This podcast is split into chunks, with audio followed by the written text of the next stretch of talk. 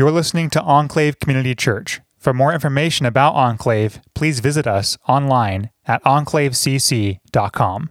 Okay, this morning the reading is Acts 7 30 through 35. Now, when 40 years had passed, an angel appeared to him in the wilderness of Mount Sinai in a flame of, a, of fire in a bush. When Moses saw it, he was amazed at the sight, and as he drew near to look, there came a voice of the Lord I am the God of your fathers, the God of Abraham and of Isaac and of Jacob.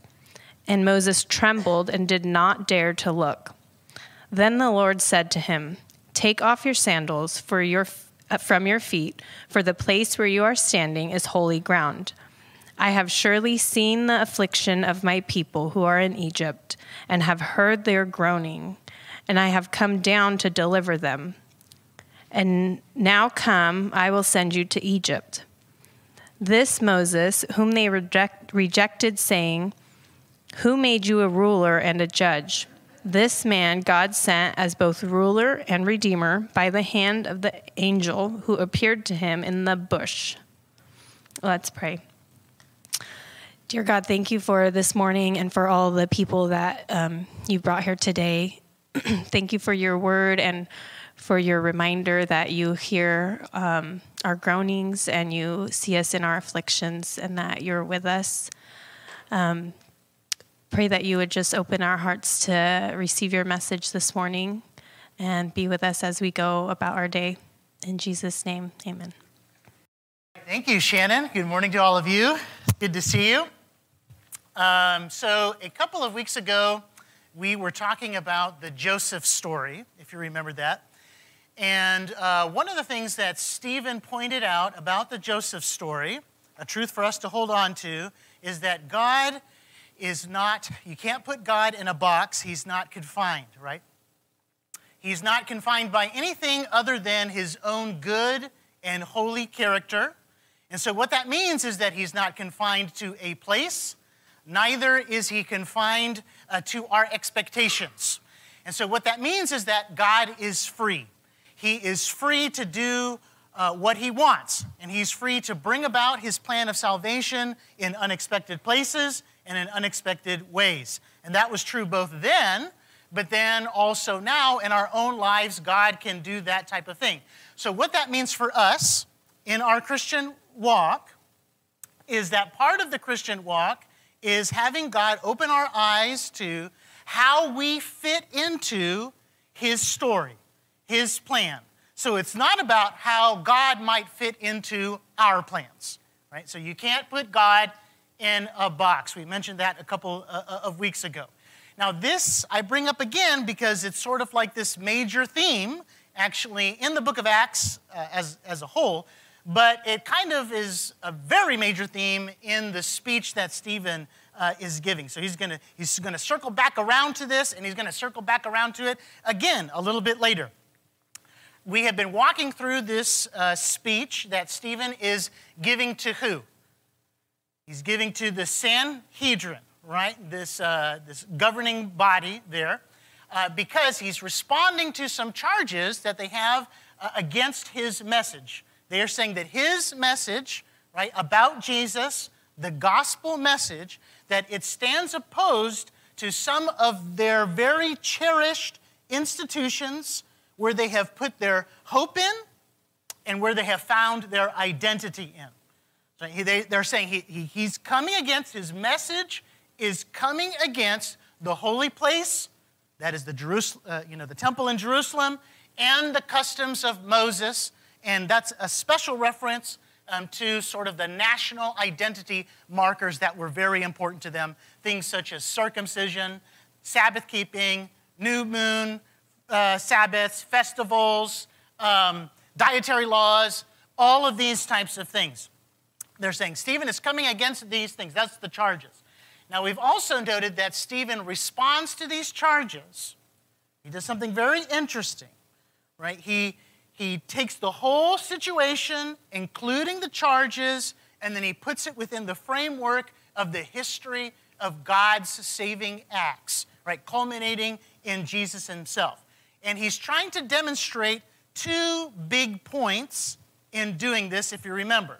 One big point that he is making is that, look, Israel has a long history of rejecting God's representatives.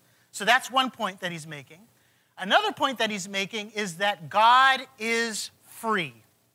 He is not confined to a place, and he is not confined to our expectations.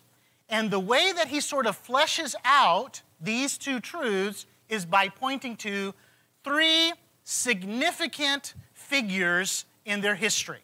So he began with Abraham, then he moved to Joseph, and now we're looking at Moses, right? And he de- Moses, the, the, the time that he dedicates to Moses is the longest, which makes sense with reference to the accusations that are being made.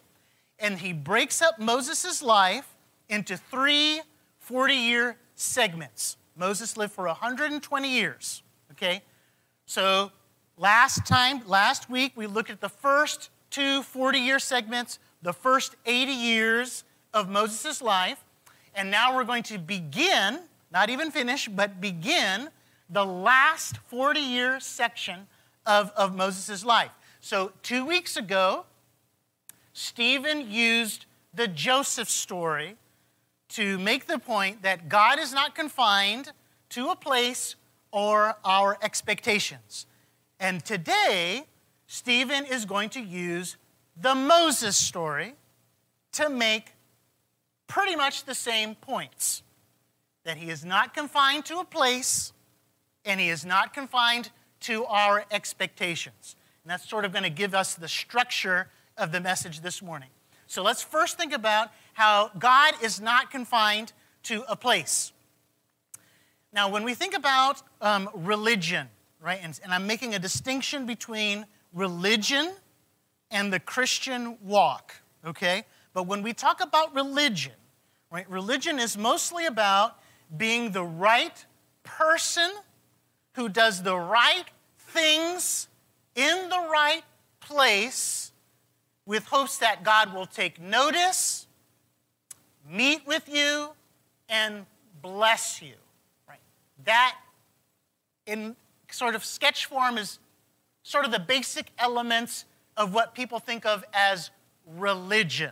Remember, I'm making a distinction between religion and the Christian, uh, Christian walk.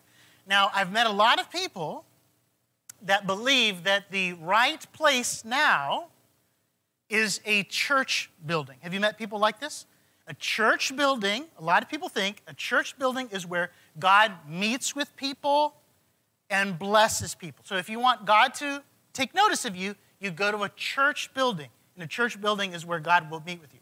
Now, even within that larger category of people who believe that, there are two other categories. There's uh, subcategories. Like one subcategory is the person who says, Yeah, that's right. A church building is where you go and God meets with you and blesses you, but I'm not the right person. I'm not the right person to come into a church building. So I, I was reminded of a situation, it's been almost a decade now. Do you guys remember Dawn Stiles? Anybody here when she was here? Okay. Do you remember when Dawn Stiles, she had a friend that she was trying to invite to Enclave, right? And this friend believed that, okay, you know what, that's a good idea because Enclave is, is a church building. That's how she understood Enclave. That's maybe not how we understand it, but Enclave is a church building. It's the right place, but I'm not the right person. And it was largely because of her clothes. Do you remember what Dawn did? This is pretty true to form for Dawn, right? She said, How about if I wear my pajamas to Enclave? Will, will you come with me to Enclave if I wear my pajamas? And she said yes. And guess what Dawn did? Wore her pajamas to Enclave to sort of push against some of those ideas. So that's, that's one subset of, of people who believe that way. There's another subset of people who also believe that, okay, yeah, a church building is the right place. That's where you go to meet with God and then God blesses you. He might take notice of you if you go there. But unlike Dawn's friend, they say to themselves, and I am the right person. Like that place will be blessed if I arrive there, right? Okay? So maybe you know some of those people. um, now, the members of the Sanhedrin, what category do you think they belong in? Right? They belong in the latter category. Okay? So let's let me explain that a little bit. Let's think about the members of the Sanhedrin. So as we said earlier, the Sanhedrin is the largest, most authoritative governing body in Israel at the time under the Roman Empire, right? And they rule over everything, religious things, political things, legal things. It's like all tied up in, in there's like one branch of government, right? The, the Sanhedrin, okay? they were made up, or they consisted, the Sanhedrin consisted of 70 members plus one president, who was the high priest, who at the time now is Caiaphas, the son in law of Annas. Okay? They traced their, at least the concept, back, all the way back to Moses and the 70 elders in Numbers chapter 11.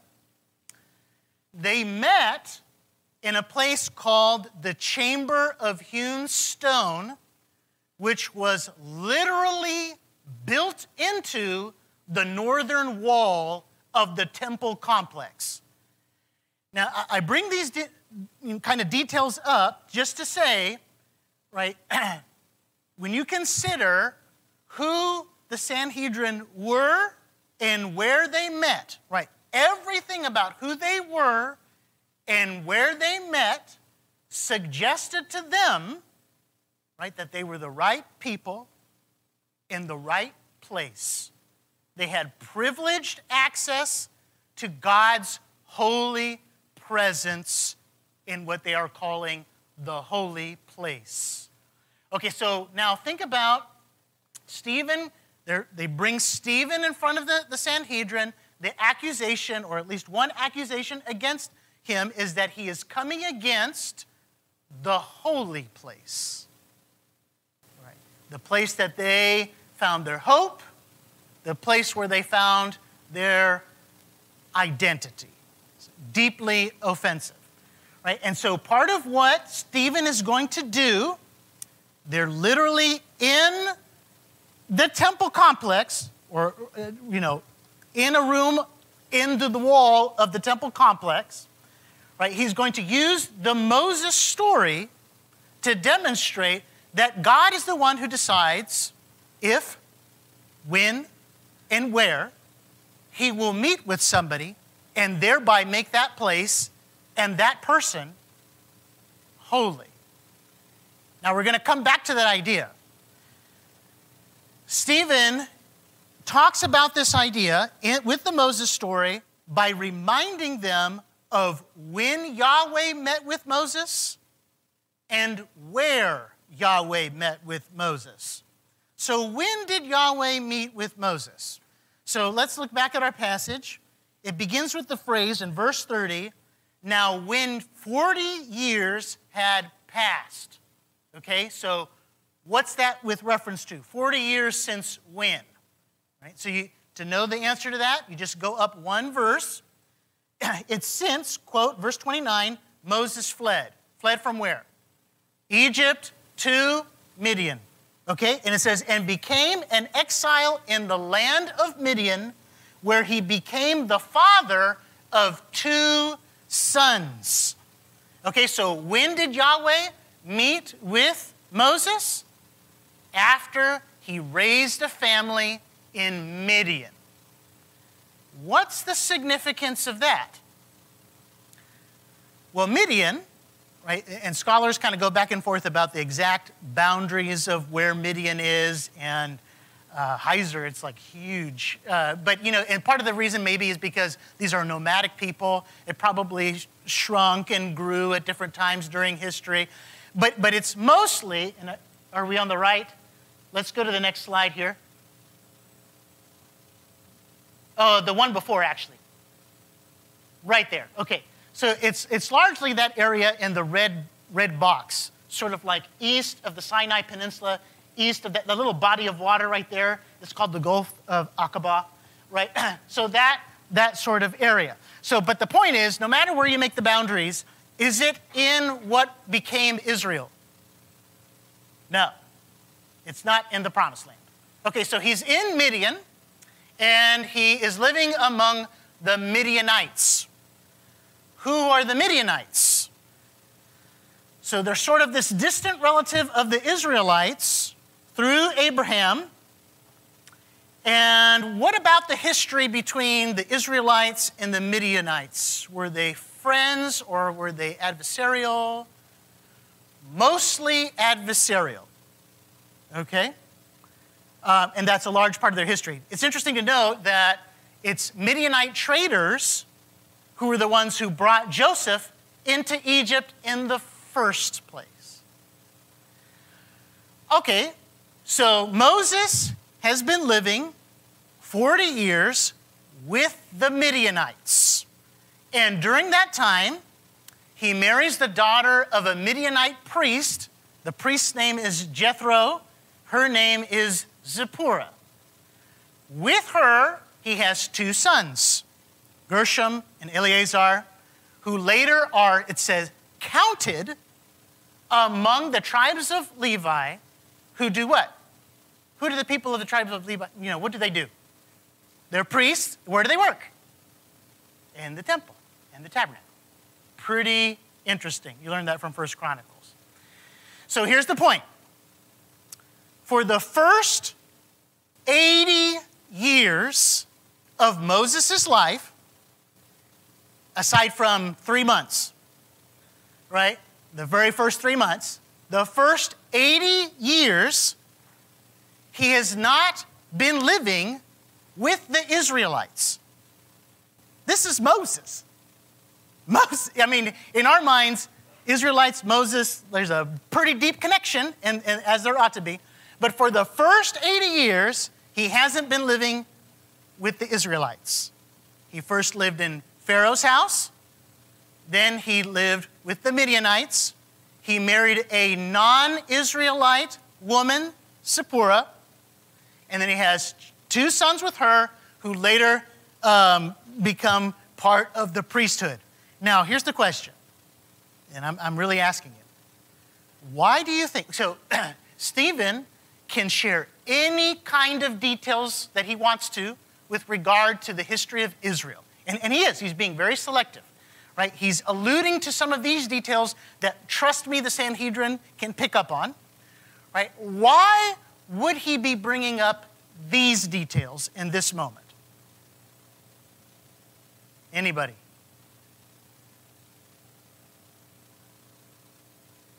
God was with Moses. He's free to do what he wants with whomever he wants. Right? So he's messing with some of the categories that the Sanhedrin have about who right people are and what right places are. So remember, we said religion is about being the right person who does the right things in the right place so that God might take notice of you meet with you, and bless you. So Stephen's reminding them, these, this religious group of people, well, let's think about when God, Yahweh, met with Moses. Everybody agree that Moses is really important? Like if you said that in the Sanhedrin, they'd be like, oh, yes. oh, yes. Right? Okay, that, that's when. What about where? Where did Yahweh meet with Moses? Verse 30. Again. Now, when 40 years had passed, an angel appeared to him in the wilderness of Mount Sinai in a flame of fire in a bush. And then skipping down to verse 33. Then the Lord, who's already been identified as the God of your fathers. Right? Stephen's basically saying, like, I didn't say this, Yahweh said this. Then the Lord said to him, Take off your sandals from your feet for the place where you are standing is holy ground. Now, there's a couple of details to point out here. One, let's think about this fire. Okay? In the Bible, fire is often associated with God's holy presence. fire is going to accompany Yahweh when he comes upon Mount Sinai again two other times. But now he's here it's just with Moses. Later it's the, all of Israel's going to be there and they're going to see it happen. Right? So in Exodus chapter 19, Exodus chapter 20, fire accompanies Yahweh when he comes upon Mount Sinai and he gives the law to Moses. So uh, think about the accusations, okay? He gives the law to Moses, right? then in Exodus chapter 24, the, the fire accompanying Yahweh comes down on Mount Sinai again. This is after the golden calf incident, interestingly. Um, he comes down again to give the plans for the tabernacle. So, fire is associated with the holy presence of God. Right? Later, where do we find this fire? Right? A pillar of fire leads the children of Israel in the wilderness, not the promised land, in the wilderness, right? Exodus chapter 13. And then that fire resides on the tabernacle in Ezekiel chapter 40, verse 38. So you have this fire that is associated with God's holy presence. That's one detail to take note of. The other thing that's happening is that this place is called what? Holy ground. It's called holy ground. A place so holy that you have to take your sandals off to represent that this is really not the place for contamination. So, what does that sound like in the reference, in, with reference to this context? Sounds like the temple, what they're calling the holy place. It's even interesting to note that the priests who served at the temple most likely didn't wear shoes. So he's, he's talking to them. There's a whole group, 70 people in a semicircle around him. They're not wearing shoes because they're in the holy place. Right? That's the one article of clothing that is not described. I mean, they even, you know, Moses even describes the undergarments that the priests are supposed to wear, but he doesn't describe the shoes because I don't think they're wearing any shoes. And so, do you see what Stephen is doing, right? Like, what's the accusation that's coming against him? They're saying, You are against the holy place. And so, Stephen reminds the Sanhedrin in the holy temple, in the holy place, right, in the chamber of hewn stone, he reminds them, Well, the temple is not the, whole, is not the only holy place. Because where's the holy place? exactly. Anywhere God actively reveals who He is and meets with His people is a holy place. Okay, so is the temple in Jerusalem a holy place? Well, yeah, I mean, it can be. At least can be, and it, and it was for a very long time. He revealed who He was there, and He met with God's people there. What does he do in uh, uh, Ezekiel chapter 10, though? He leaves the holy place. So then what does it become? A place. Right? Okay. Well, so what about this burning bush in the middle of the wilderness far from Jerusalem? Is it a holy place? The passage just said so, right? Because God reveals who he is, and he met with Moses there. Therefore, it's a holy place. What about today? So let, let me ask the question in this way Where did the divided tongues of fire land on the day of Pentecost? Jesus' followers. God's holy presence has moved into the followers of Jesus. So, those of us who are followers of Jesus, what does that make us? God's holy place. And that, um, and that is overwhelming do, do we deserve to be God's holy place?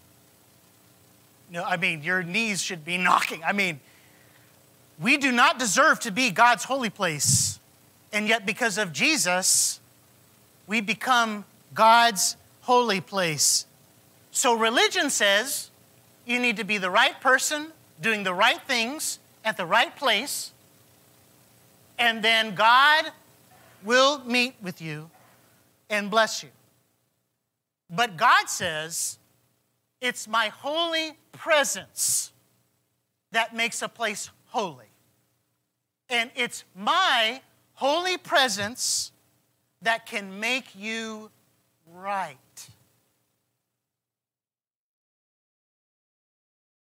You see, religion and the Christian faith share a lot of the same words. It, it, it, can be confusing, but the order is extremely important. One is repulsive to God, and one is beautiful to God. It all depends on what you are making the center. So, God is not confined to a place. That's the first point he makes. The second point he makes is that God is not confined to our expectations. So, look with me now in verse 35.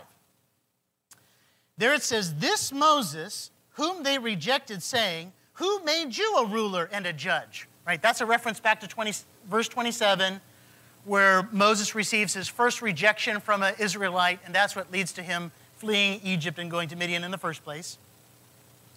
Then Stephen says, This man God sent as both ruler and redeemer by the hand of the angel who appeared to him in the bush.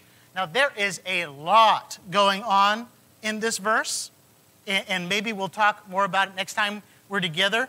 But I just want to, for today, I just want to point out one detail. The phrase, this Moses, and the phrase, this man.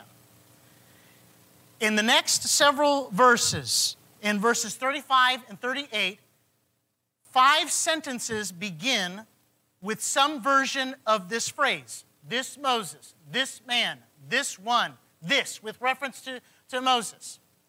Right? It's done, it's almost like the cadence of a, like a southern preacher. I don't know if you've ever heard southern preacher, but this Moses, this Moses. You know, that, that's kind of the idea. It's for emphasis and, and it's to point us back to some details that we have learned about Moses already. He's saying to the Sanhedrin, it's this Moses who you probably think grew up in the wrong house, Pharaoh's house. It's this Moses who you probably think married the wrong woman, Zipporah. It's this Moses who you probably think raised their, his children in the wrong place with the Midianites, the wrong people. And it's this Moses that you probably think God called in the wrong place, the wilderness of Mount Sinai. It's this Moses that Israel in the past, our forefathers, initially rejected but it's also this Moses who God chose and sent to be ruler and redeemer, Lord and Savior over Israel. Now, this call recalls another uniquely Lucan phrase only found in the book of Acts this Jesus, who was also rejected by Israel. It's the Sanhedrin. Remember, Stephen is talking to the exact same people that put Jesus on trial. Like, not just the same group by name, the same people. Right? They're the ones who handed Jesus over for him to be crucified. This Jesus is mentioned all over the place in Acts. I'll just read it several places. Acts chapter 2, verse 36.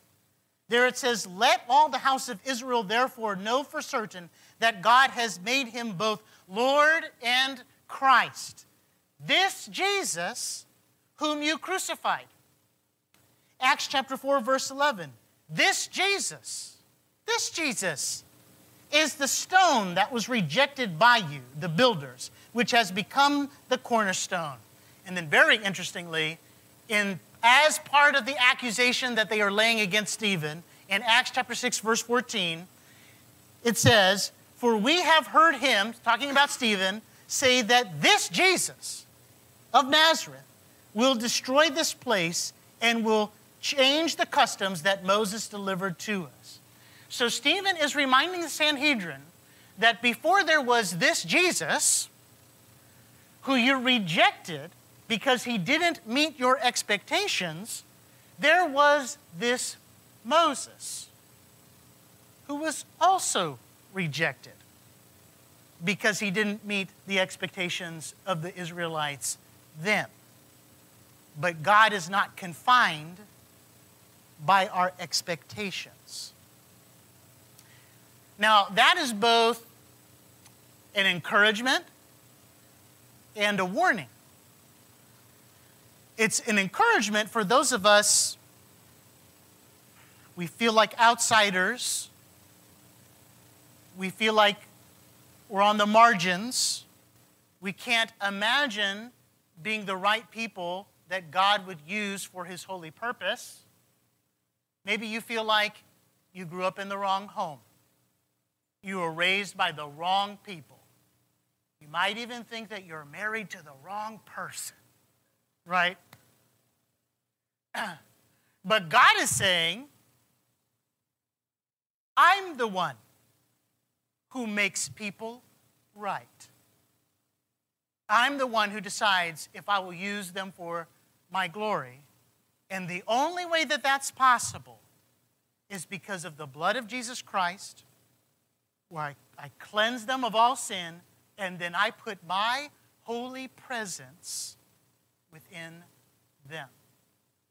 So it's an encouragement for those on that side. But it's a warning for those of us who say to ourselves, you know what, I am the right person. Because God is saying the same thing to them. God is the one who makes people right. And He can only make them right because of Jesus' blood and if He puts His Holy Spirit inside of you. Now, Moses' background is not the only unexpected thing going on in these verses. We've got a bush that's burning and not being consumed. Right? We have the angel of the Lord who seems to be both distinct from and equal to Yahweh. So, what's that about? Right? And these are details that we're not going to talk about today. and I'm, I'm asking God if maybe that's what we'll talk about next time because there's just a lot there's just a lot uh, to those details. But the point today is that god is not confined to a place or to our expectations. He can meet you wherever he wants to meet you and he can use anybody that he wants to meet. Use you wherever he wants to send you.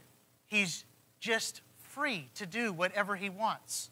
And so, what that means for us is God, show me how I fit into your plan.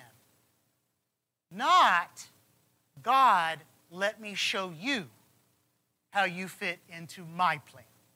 God cannot be put in a box. Let's pray together. Father, you are good. You are holy. We are not worthy to stand in your presence. And yet, through Jesus' blood, we can be made clean. And through your presence, your holy presence, the Holy Spirit, you can change us from the inside out. And so, Lord, we pray now that your Holy Spirit would come and minister to each person. Speak to each heart, God. Draw them to yourself. Give them a vision of the glory and the beauty of Jesus Christ. And we pray these things in his name. Amen.